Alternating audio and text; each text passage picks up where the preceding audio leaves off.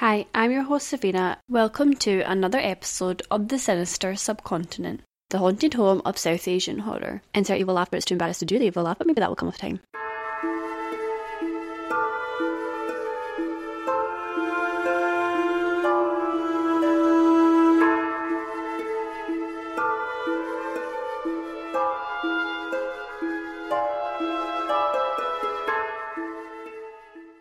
Hello there.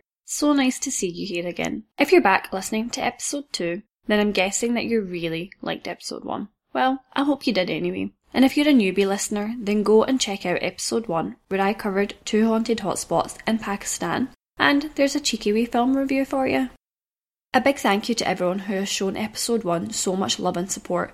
Please do keep sharing the podcast on your socials and sending your feedback through. We also have a TikTok page now, cleverly called The Sinister Subcontinent but I'm not quite sure what's going on it yet. I just thought TikTok is what all the cool kids use these days, so I should probably get on that.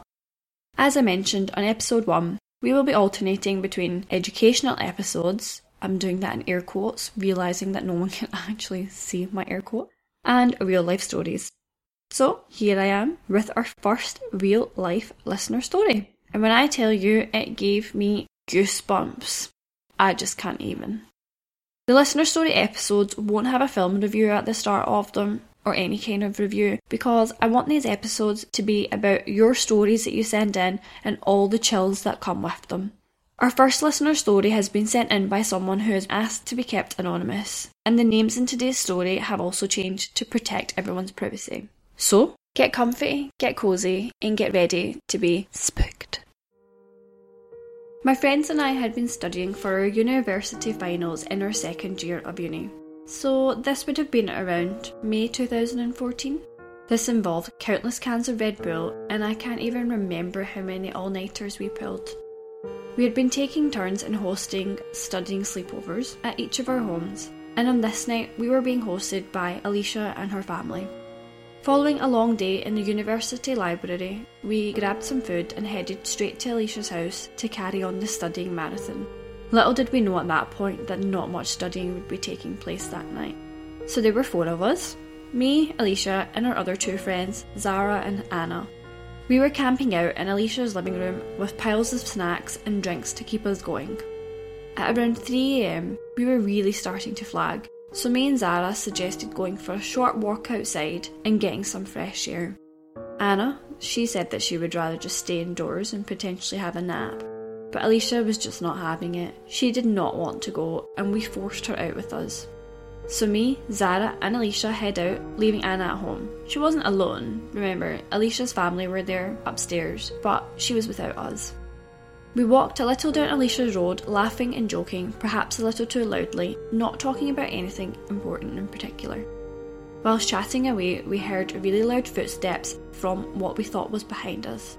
We immediately thought maybe we had disturbed someone because we were talking too loud and they were coming out to tell us off.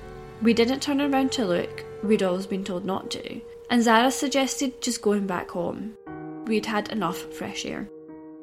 Zara and I swiftly walked back to Alicia's house, and Alicia, as ever, slowly trailed behind us. We got back to Alicia's, and Anna was sitting on the sofa napping. Alicia sat down on a single sofa chair and was being strangely quiet.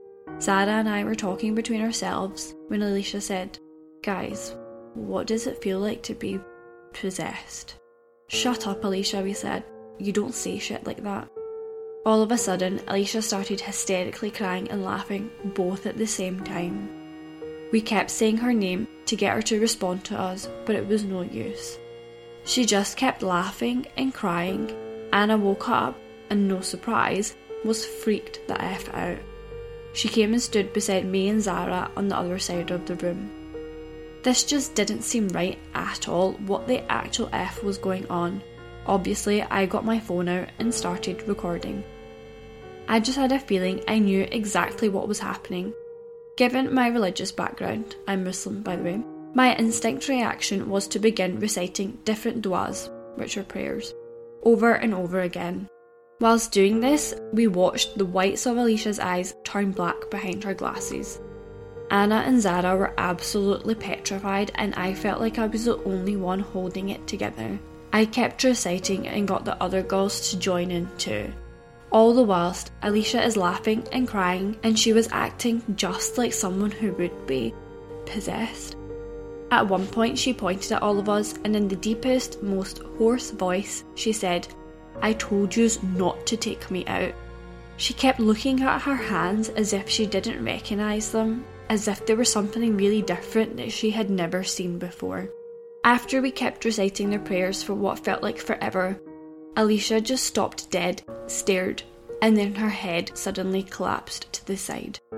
When she came to a few seconds later, she was visibly exhausted and her eyes had returned to normal. We immediately began to ask if she was okay and if she had any idea of what had happened.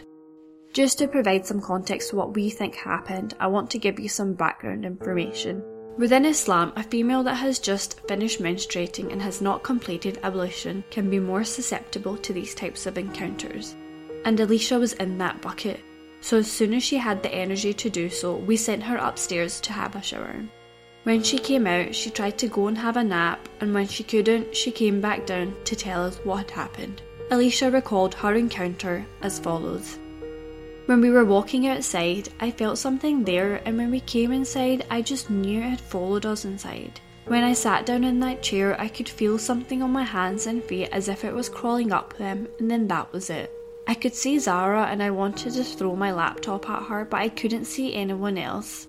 I could hear you guys reciting the du'as, and when you guys were praying, I was crying because it was me on the inside and I was trying to fight whatever had a hold of me. Eventually, it let go, but I didn't feel like it was completely gone. When I went into the shower, I could still feel a heavy presence at one point. I turned around and I saw an ugly face of an old man, and it was like two inches or so away from my own. I was terrified, I didn't know what to do, but it just went away itself, like it just faded away. Safe to say that we didn't get any studying done at all after that. We gave up on the studying and all went up to bed, trying to make sure we didn't wake anyone else in the house. Because how do you explain to your friend's parents that you went on a 3am walk and their daughter came back possessed? Whilst we all went up to bed, we didn't get much sleep at all. Whenever one of us went to the toilet, we would leave the door open and someone else would go with them and stand outside because during the night we could hear footsteps and hear the toilet door handle rattling.